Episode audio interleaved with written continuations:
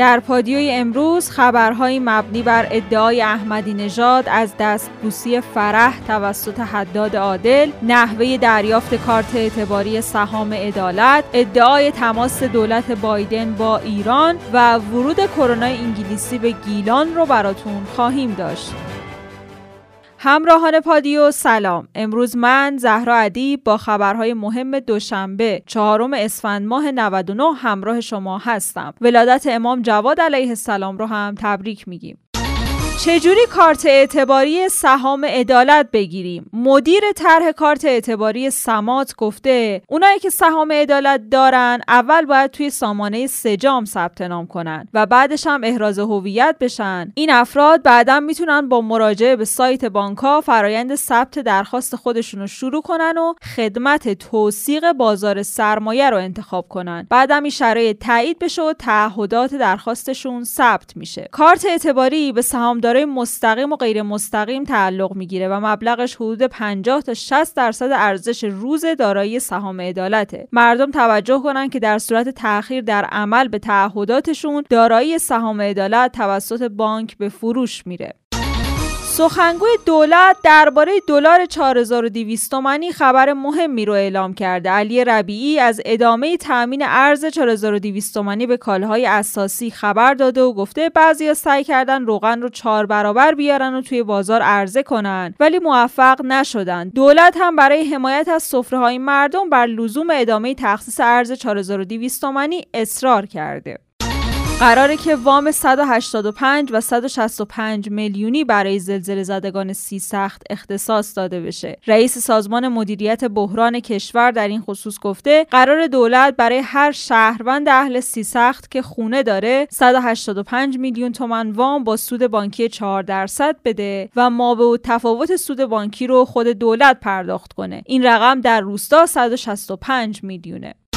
بهنام محجوبی در بیمارستان درگذشت. ابراهیم الله بخشی از درویش گنابادی و از نزدیکان بهنام محجوبی درویش زندانی خبر داده که محجوبی روز گذشته در بیمارستان لقمان تهران درگذشته. در مورد بهنام محجوبی در قسمت 423 پادیو که 29 بهمن ماه منتشر شد توضیح دادیم.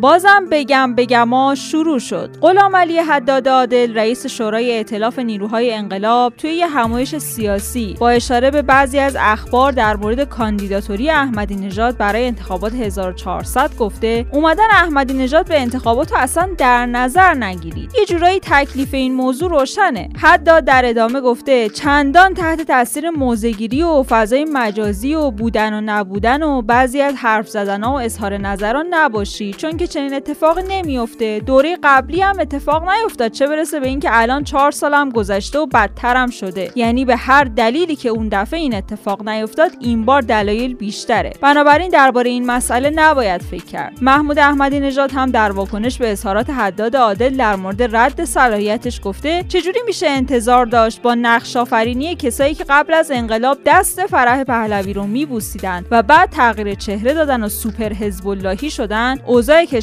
درست بشه، وضع مردم سامان پیدا کنه و حرکت انقلاب تو مسیر صحیح جلو بره. اما چرا احمدی نژاد به چنین چیزی اشاره کرده؟ در کتاب حکمت و سیاست که خاطرات شفاهی دکتر حسین نصر، عکسی از جلسه مشترک نراقی، حداد عادل و دکتر سید حسین نصر منتشر شده. این عکس متعلق به زمانیه که دکتر حسین نصر که از فیلسوفان ایرانی که بعد از انقلاب از ایران رفت، رئیس انجمن شاهنشاهی حکمت و فلسفه ایران تعلق به فرح پهلوی بود. این انجمن بعد از انقلاب با نام انجمن حکمت و فلسفه ایران فعالیت خودش رو ادامه داد.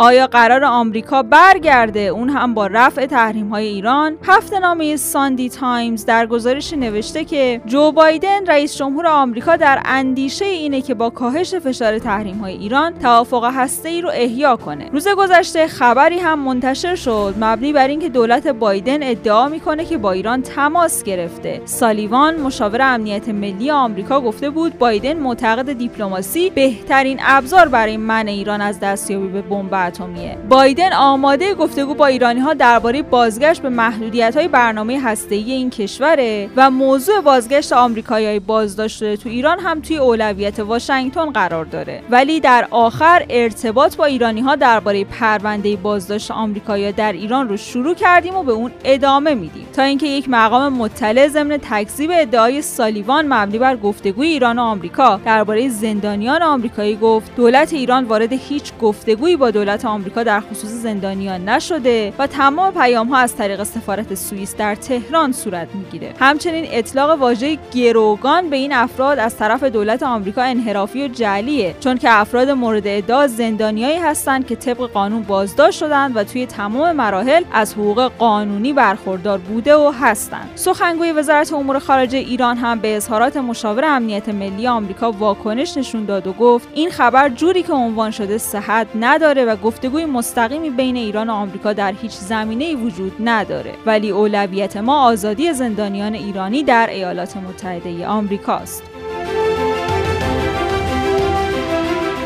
مدیر کل آژانس بین‌المللی انرژی اتمی که از روز شنبه به ایران سفر کرده بود، بعد از پایان سفرش گفت که متاسفانه پروتکل الحاقی لغو میشه، ولی ما روی یک ترتیبات خاص دو طرفه تفاهم کردیم که بتونیم از این دوران پلی بزنیم برای حفظ نظارت خودمون. دسترسی ما کمتر میشه، ولی اون سطح از نظارت خودمون رو که نیاز داشتیم با این توافق حفظ کردیم. در واقع به یه راه حل موقت رسیدیم. اون چیزی که تغییر میکنه بازه زمانی فعالیت‌های آژانسه، ولی تعداد بازرس‌ها کم نمیشه و بازرسی‌های سرزده هم امکان پذیره. همچنین ایران و آژانس بین‌المللی انرژی اتمی بعد از این سفر بیانیه مشترکی رو هم صادر کردند. در این بیانیه اومده که ایران به اجرای کامل و بدون محدودیت موافقتنامه پادمانی با آژانس کماف سابق ادامه میده، بر اساس یک تفاهم موقت فنی دو طرفه که با قانون ایران هم سازگار باشه. آژانس به فعالیت‌های ضروری و نظارت و راستی‌آزمایی به مدت 3 ماه ادامه میده. تفاهم صورت گرفته به طور پیوسته مورد بازنگری قرار میگیره تا نسبت به کارکرد اون برای هدفی که در نظر گرفته شده اطمینان حاصل بشه. اما نماینده های مجلس نسبت به این موضوع هنوز مشکوکن. شریعتی نماینده تهران گفته مجلس به خاطر تفاهم مشکوک دیروز دولت با آژانس به احتمال قوی نقض قانون اقدام راهبردی از دستور رسمی بررسی لایحه بودجهش خارج شده و منتظر تا نماینده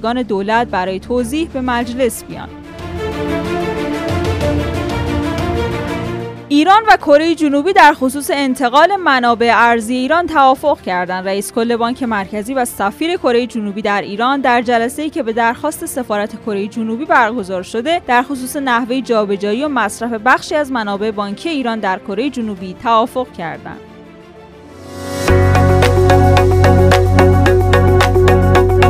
دو خبر کرونایی هم داریم. عینکی‌ها 3 برابر کمتر از بقیه کرونا میگیرن. دیلی میل نوشته طبق تحقیق جدید دانشمندا افرادی که عینک دارن نسبت به کسایی که عینک ندارن تا 3 برابر کمتر کرونا میگیرن، چون کمتر هم به چشمای خودشون دست میزنن.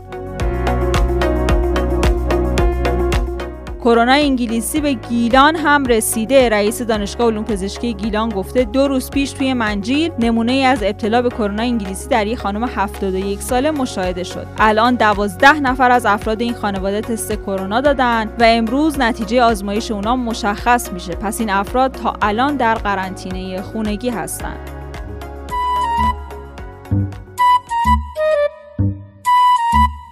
بریم سراغ طنزهای نوشته شده در فضاهای مجازی. علی رضا گفته رفقای شهاب حسینی دستشون میگیرن میبرن واکسن میزنن. منم رفیقم پیام داده دعوام شده سری خودتو با شمشیر برسون سر کوچه.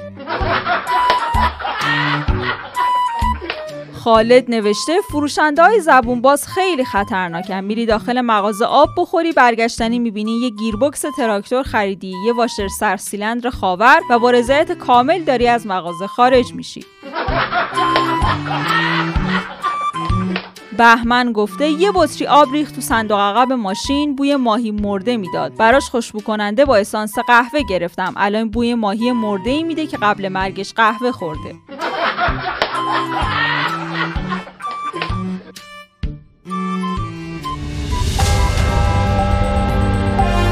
همونطور که میدونین ما هر روز ساعت 8 شب خبرهای مهم روز رو به صورت تصویری براتون در یوتیوب رادیو پادیو منتشر میکنیم. برای اینکه بتونید ویدیوها رو از اونجا بگیرین، زدن دکمه سابسکرایب و زنگوله رو فراموش نکنین. لایک و حمایت شما باعث دلگرمی ماست. لینک یوتیوب رو در کپشن براتون قرار دادیم.